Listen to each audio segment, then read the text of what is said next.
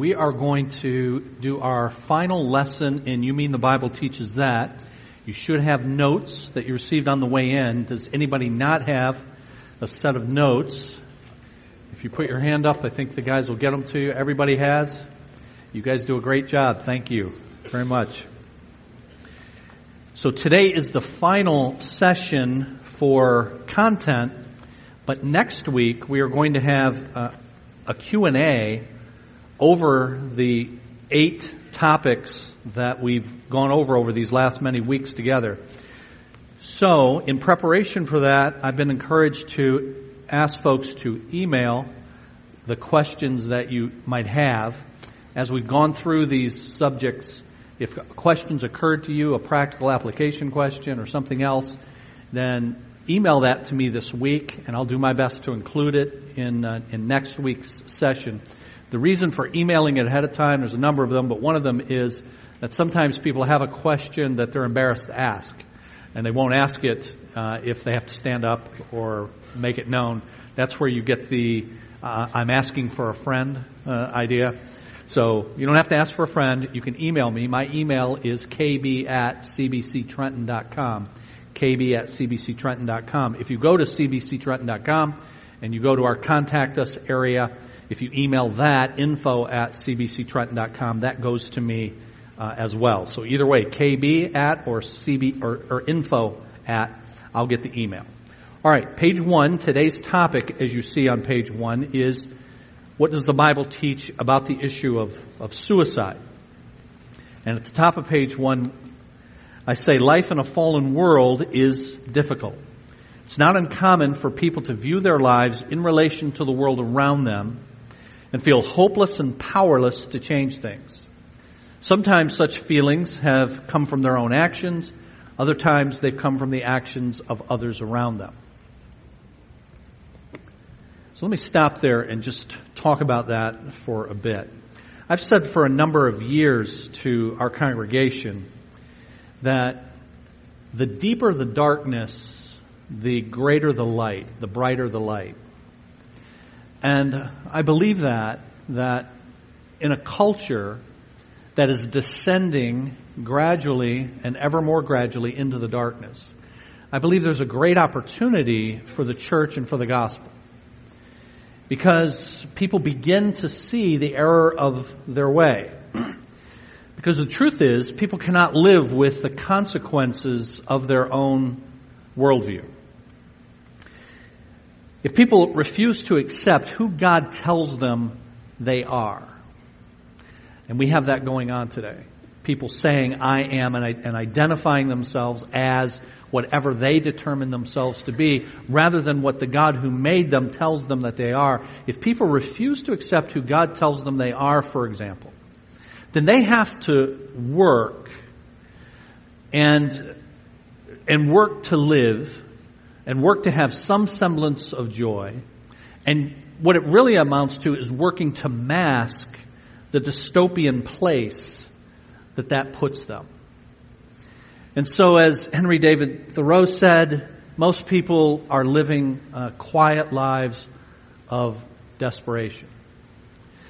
And on the outside, they may look like everything's fine, but on the inside, it's not. And the more people distance themselves from what God says about who they are, what their world is made to be, and how they fit into it, then you'll find more and more people who fit into that category. Or, as you see people handling problems without dealing with the root of those problems, then those people become defeated and hopeless in living with those issues. So you take an issue like anger. And an individual is told by secular society what the root of their anger is and how to, to handle it. But most often what they're told about the root of their anger and how to handle it is not what God says about the root of their anger and, and how to handle it.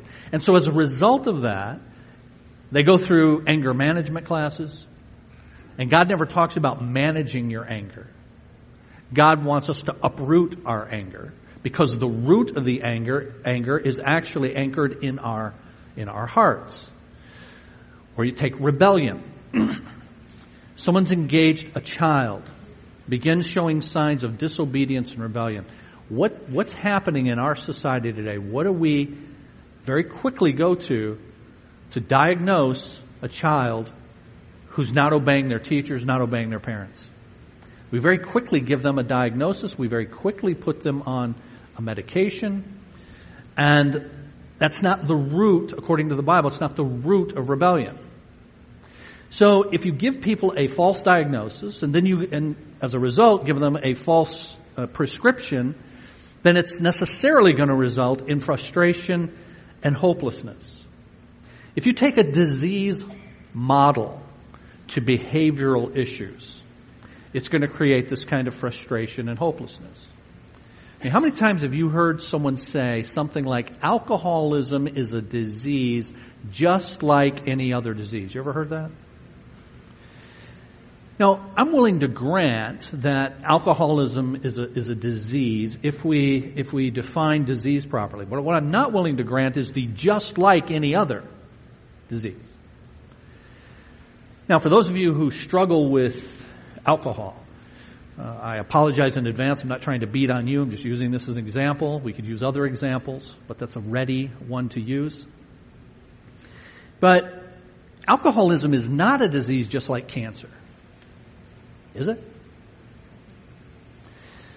And so what we do, and what we've been doing since the Garden of Eden, frankly, is trying to blame, shift the blame for the things that we do. And so we, we, we come up with a disease model for behavioral issues. When in fact, presumably, no one held a gun to my head to take the first drink. Or the second drink or the third drink. Or that first snort. Or that first toke. Or whatever it is. Now, once you do that, once you choose to do those things, now you can become addicted, or the Bible's language would be enslaved you become enslaved to something. So then if you want to invoke it's a disease, now I'm in it and now these, these things are having bodily effects on me and they're very difficult for me to overcome. I'm good with that, but you can't say biblically that it's a disease just like any other disease. The Bible never labels sin as a disease. The Bible never labels sin as disease, but we have sin being labeled as disease today. What people do and what the Bible would call sin today is being called disease. Now, the Bible does say that the ultimate cause of disease is sin. The ultimate cause of disease, did you know there would be no actual disease if there was no sin? And there will be no disease when sin is eradicated in the future in the kingdom and in the eternal state? No, no disease. There would be no infants born with genetic problems if it weren't for the fact that we live in a sin cursed world. That's part of the curse of a fallen, a fallen world. So it is true that the ultimate cause of disease is sin, but the Bible never labels sin as, as a disease. Because all of these things happen in a fallen world, and all of these things in our culture are happening at an increasing rate, leading to despair increasingly for people, then I believe it opens up an opportunity for the church of Jesus Christ to give the truth of the light of the gospel and the word of God to people and apply that to the varying problems that folks have. That is why in our church's 10 year plan, we uh, hope to and plan to begin a counseling center at our church to address the problems that people have, but do so from a biblical perspective, a biblical counseling center. Just as a plug on that, in September, September 13, 14, and 15, we are going to have biblical counselor Rick Thomas with us. And Rick is going to, on Friday the 13th of September, he's going to be with us at excuse me, Gull Lake Conference Center for a marriage retreat. So it's an overnight marriage retreat. I encourage you couples to register uh, for that.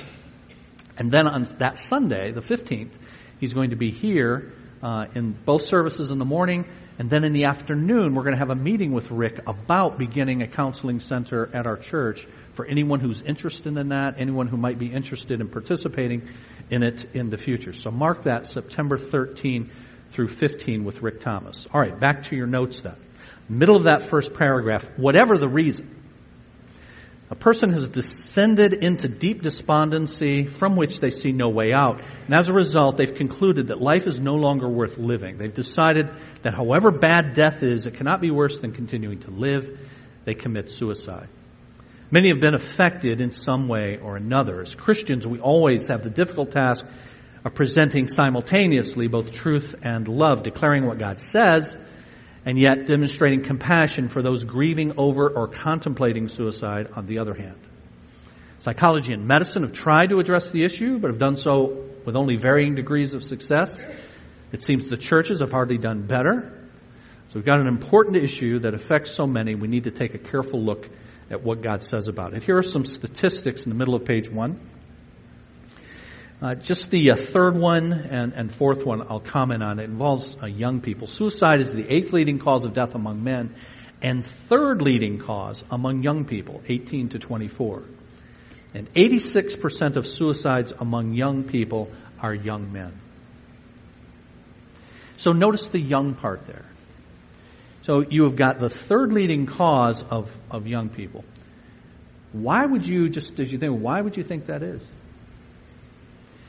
There's, I mean, I'm making the case that there are lots of things that we as a culture are telling people that aren't correct. We're offering them as solutions and in fact they're not solutions. So it then should not surprise us that young people who are being given these false prescriptions over a long period of time begin to realize that in their young adulthood. And in that young adulthood, and there are a lot of factors involved here, what I'm saying I think is a major one, but not the only one. There are economic factors involved. Uh, a young person may see no uh, economic future for them in the job market as a career and those kinds of things. And so this is particularly acute issue for young people. And then young men. And in our society, we have a great problem with young men who drift without knowing what to do with their lives. It's why uh, um, his name's escaping me. The guy from the University of Toronto, Jordan Peterson. Is that his name? Guys, so Jordan Peterson has made waves. Uh, you can look up Jordan Peterson. If you YouTube him, you'll just see all of his debates and all of his stuff. But he's he's written a book to young men, and he's uh, is a best-selling book just telling young men things like I'm not making this up. Make your bed. And then he elaborates on why that's so important for a young man to take responsibility for stuff because we have so many young men who are just aimless. And they spend their time playing video games. And it's not until they're 30 that they, if they ever get serious about life, that they then really start to get serious about life. And so Jordan Peterson and others are trying to address that. But with all of that, it shouldn't surprise us that young people are a particular target then for this kind of despair that can lead to the ultimate act. So suicide in the Bible, bottom of page one. Some have argued the Bible has no explicit statement regarding suicide. Further, they say the Bible does talk about the dignity of human life, and if one is bedfast or a burden on others, then perhaps death with dignity would be a viable option. But the Bible's teaching on suicide is actually found in the sixth commandment, which says, you shall not murder. Now notice, it does not say, as is popularly quoted and in the past has been translated, you shall not kill. Uh, it's better to translate that, you shall not murder, because as we saw under uh, capital punishment a few weeks ago, the Bible actually sanctions capital punishment. The Bible actually approves of capital punishment for those who take the life of, of another. And so, uh, killing is not always wrong. Killing in war is not always wrong. Uh, killing in capital punishment, if done justly, is not wrong according to the Bible. But murder, the taking of uh, the taking of innocent life, is indeed uh, condemned by God. Bottom of page one. This teaching on murder, notice, on murder, not killing, but murder, has no qualifications. All through the Bible, we see that the taking of innocent human life is condemned, whether for convenience or revenge, hatred, or carelessness. Genesis chapter 9 and verse 6 that we saw when we looked at capital punishment says life is sacred because it's in the image of God. And so that life is not to be trifled with. Whoever sheds man's blood by his blood, uh, by man his blood shall be shed. For in the image of God he made man. Because life is in God's image, it is precious. Just stop here for a moment and just say, if you are someone who is contemplated or is contemplating taking your life, read that sentence slowly. Your life is precious. Your life is sacred. Your life is set apart. That's what sacred means. Your life is different because you, as a human being, alone among God's creation, only humanity is made in the image of God, was made by God to reflect Him back to Him. And so Understand that. That that's your identity. And that's even without being a Christian. Even if you're not a Christian, you're still made in the image of God. And because you're made in the image of God, your life is precious. So that's one to anyone who may be contemplating that. But to the, all of us, that fact means we should look at all life through that lens. We should look at every human being that way. Now let's be honest, that's hard, isn't it? Because human beings are not only made in the image of God, they're also a wreck. The Bible says we're sinful and then that sin manifests itself in all sorts of ways and then you gotta deal with some people's kids. I mean, why are people like this? Why can't you just get it together? Life would be so much better for the rest of us if you would just stop or if you would just. But they're made in the image of God. No matter who they are, no matter what they've done or what they are doing, we need to remind ourselves they're made in the image of God. So, no one, not even you yourself, have the right to take that life. These simple but clear statements give us God's view of suicide. He condemns it as sin. Now, to the one contemplating suicide, that's hard. Surely a loving God would not want me to live as I am now. If He's a God of love, he would either make it better or at least allow me to make it better by killing myself. If he's not a God of love, then it doesn't matter. These thoughts are very real to many each day. In fact, we could make the case that drugs and alcohol are simply suicide on the slow train. Isn't that what's happening with a lot of people? They're just biding their time and just wasting away with whatever assistance uh, of, of choice uh, whether it's alcohol or, or drugs or whatever, on the slow train, suicide on the slow train, an attempt to handle the problems of life through self-medication. These thoughts can't be lightly dismissed.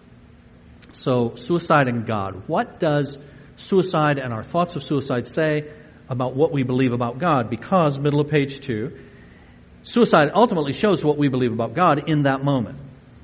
Consider what the Bible says about God and how these truths should affect our view of suicide. All our days are ordained for us by God, and even the dark days of despair and hopelessness are within His sovereign gracious plan. Psalm 139. Life belongs to God to take and to give as He sees fit. 1 Samuel chapter 2. Top of page 3, understand that you are not alone in your struggle.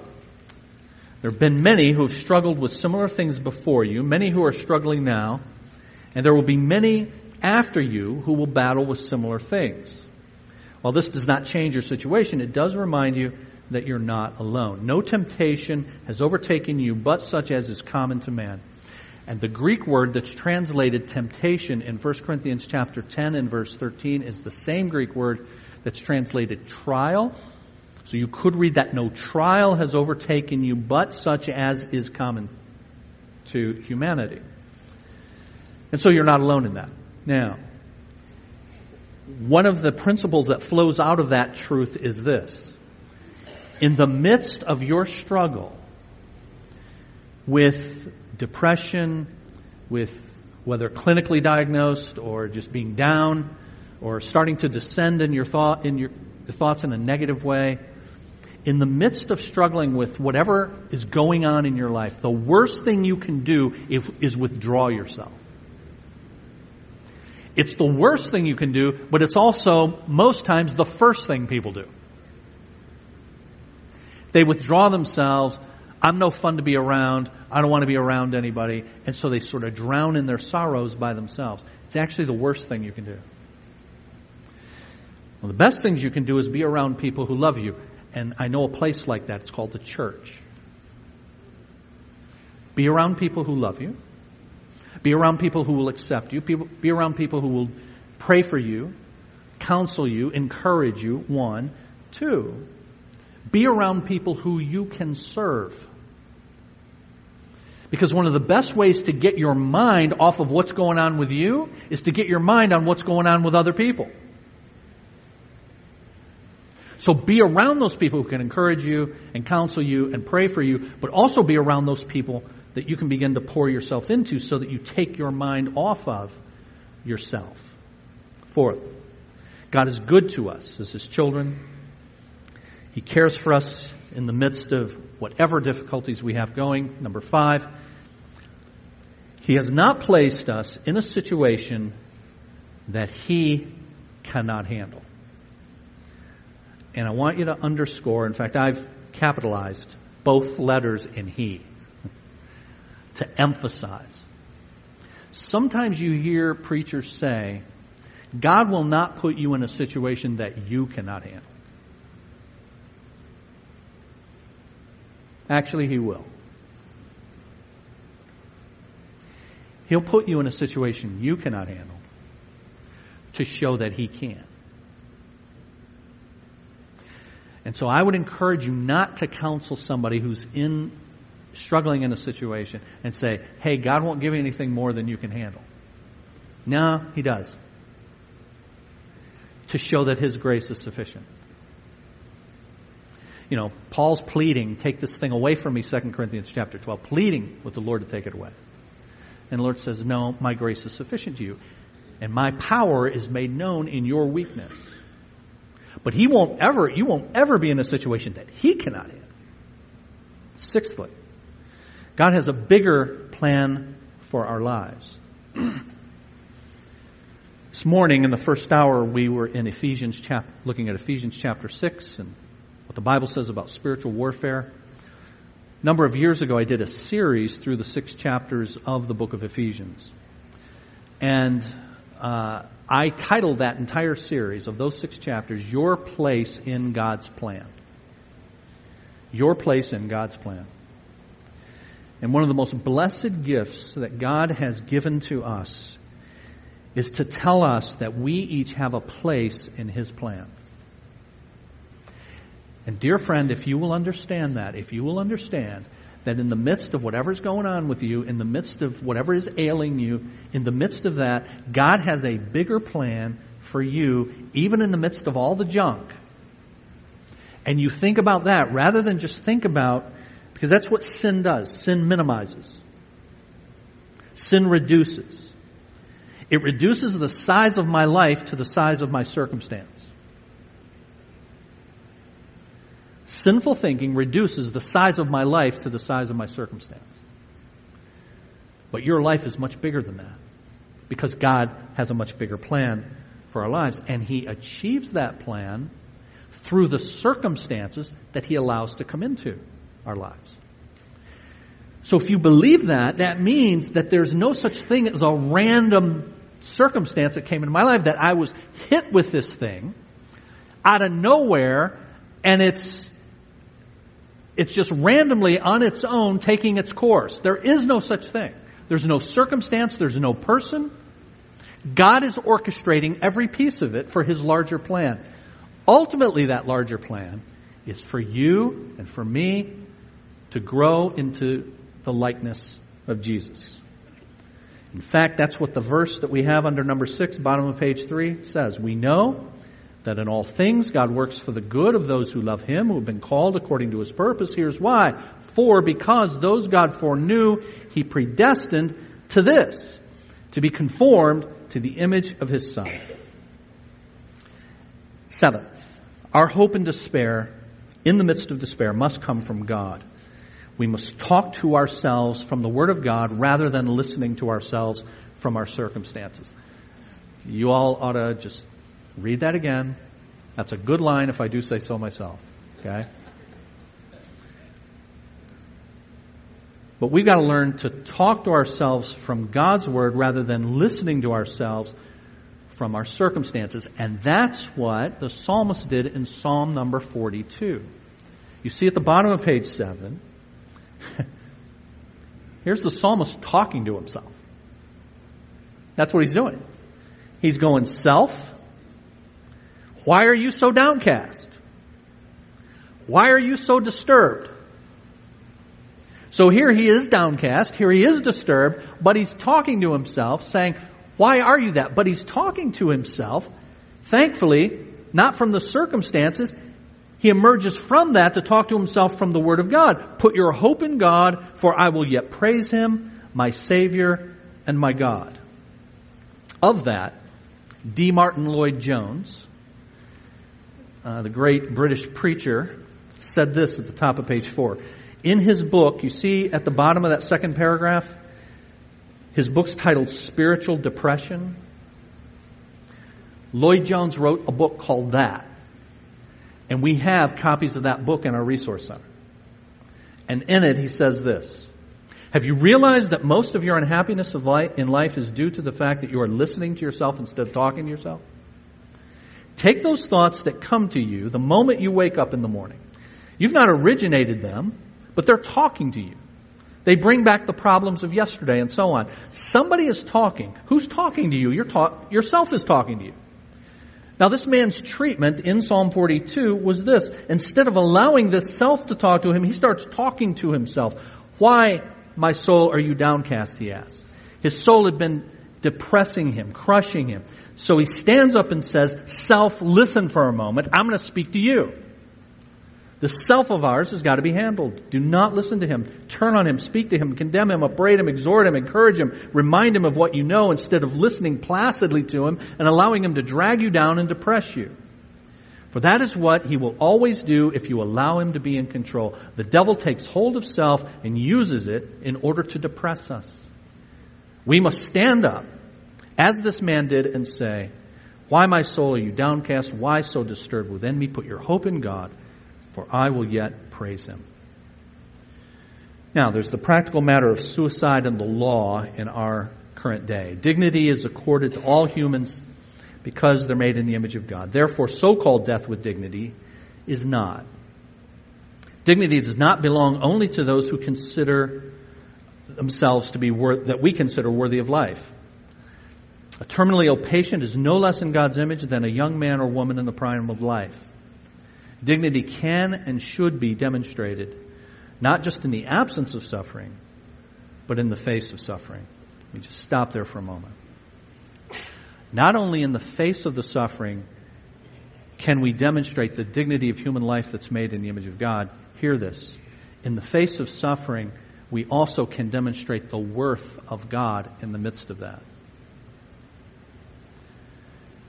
Because I've had to encourage people who are in deep, deep, difficult situations that from a human standpoint, physically, they're never going to come out of. And they're saying, you know, what is my purpose? And what is their ultimate purpose? It's to bring glory to whom? God, right? And in the midst of our suffering, if in the midst of that suffering we show the surpassing worth of Jesus Christ. If we find ourselves through the pain and through the difficulty of still praising Him and still saying, Lord, I look forward to the time that I'm going to be with you. And yet while I'm here, I'm going to serve you in whatever way I'm able to do that as a witness for you, as a witness to your worth, to those who need to know you. It's a profound message to communicate to an onlooking world. My wife and I have been asked to go and speak to a man who uh, will probably do it this week, who's bedridden and may never get out of his bed for the rest of his life. But that's the message that I'm going to bring to him. I'm going to bring to him what I am saying to you, what I'm saying to you now, and I encourage you to appropriate that for yourself and for others that God allows you to minister to. Now, that section deals with suicide and, and the law. Active measures to take someone's life in so-called mercy killing or death with dignity violate God's standard. Now, there are active measures to take someone's life. But I make a distinction, just for what it's worth, as a practical matter. I make a distinction between active measures to take a life and active measures to prolong death. You see, we live in a time now where you can keep people alive just to prolong death. So there's a difference between active measures to take someone's life versus active measures to prolong death. Or, to put it another way, there's a difference between preserving life and prolonging death. I've had to help people, people in our church, in those situations where the person is now at a point where we're simply prolonging death in an artificial way. That's not the same thing as suicide. That's not the same thing as assisted suicide. And then suicide and the self. The word suicide is a compound of two Latin words meaning self-killing. By definition, then, suicide is focused on self. At its core, it's a desire to determine our own destiny in accord with our own thinking apart from due consideration of others, the impact that this would have on them, and including consideration of God. While our circumstances may cause us to wonder why we're on earth, that decision is best left to God, and there are good reasons for us to be left on earth that I've already talked about. We have the example of Job, who lost everything his children, wealth, health, respect. His wife thought he should curse God and die. She was basically suggesting suicide, but Job refused to give in to despair. He asked, Shall we indeed accept good from God and not accept adversity? And so our lives are not our own. They belong to the Creator who gave them. And if we are Christians, to the Redeemer who bought them. And that's what the top of page five is about. So for suicide and the Christian, we must never encourage suicide of any type, even in the darkest hours of health or depression.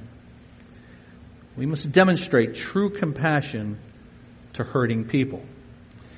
So when I talk about finding your place in God's plan, and I talk about how you can still be used in showing the worth of God in the midst of all of your, your difficulty.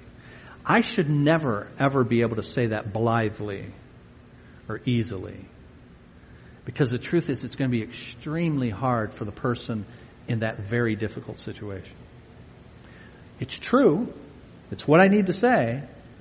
But I need to say it by doing my level best to put myself in their shoes.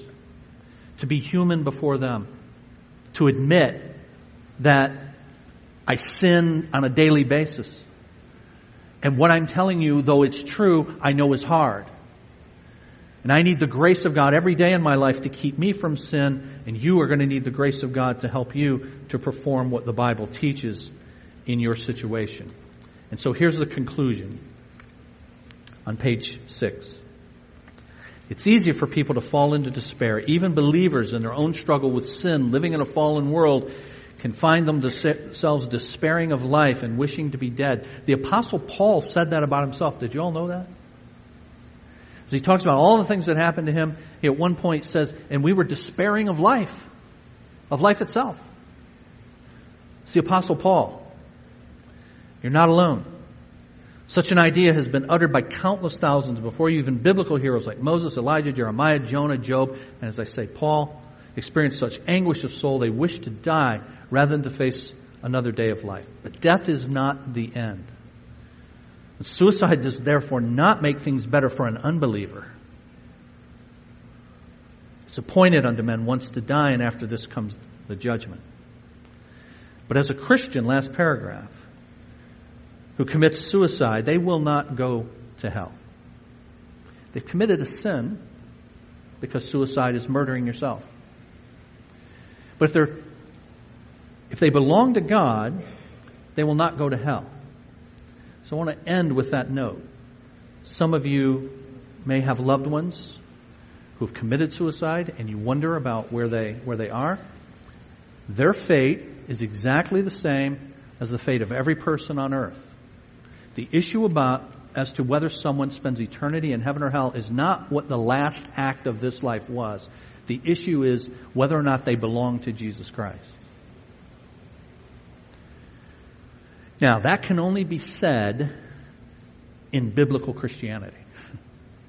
because only biblical Christianity is a grace-based good news gospel. A works-based system can't say that. Think about it. If you're in a works-based system and you have to either work to make yourself good enough or work to atone for what you've done, then if the last act you did in this world was murder, then you've got no chance in a works-based system to atone for that, to make up for that. Only in the good news of the gospel. Because Jesus covered our sins and we're not responsible to, to cover them ourselves. Can we say that a believer who succumbs to the temptation to suicide still goes, still goes to heaven? This is why in Roman Catholicism, suicide is a mortal sin that sends someone to hell in the Roman Catholic system because it's a works-based system. We must thank God for the gospel of His grace. Let's bow together and do that. Father, we thank you for this opportunity in this hour to recognize our young people who you brought to this milestone in graduating from high school. Father, we ask your blessing on each and every one of them and the paths that you designed for them. May they place you first. May they place your mission first. May they grow in you along the way. May they bring glory to you. Father, we thank you that we've had this time to think about this difficult issue of coming to the ultimate decision of taking our life because in a fallen world, through various circumstances, we've come to believe that it's better than living. Oh Lord, help us, each of us who are here, to take heed to what we've talked about so that we can practice every day, meditating upon the truths, thinking about the truths of who you are, what you are doing, where we fit into your plan in your world.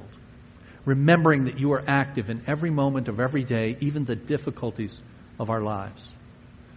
And so, Lord, we ask you to, to help us to do that so that when, not if, the times come that challenge us, that would, that would move us toward despair, we have this reservoir of truth to draw from to sustain us in it so that we no longer listen to ourselves, but we talk to ourselves from the Word of God. Lord, I ask you to help us to do that in our own lives and taking these truths and appropriating them ourselves. Help us to be equipped counselors for those who are in despair. We live in a culture that increasingly has people living in and descending into darkness. May the light of the gospel shine ever brighter in the midst of that darkness and use us as your stars to shine in that sky. Go with us this week, we ask you. Grant us safety and bring us back together next Lord's Day. We pray in the name of Jesus. Amen.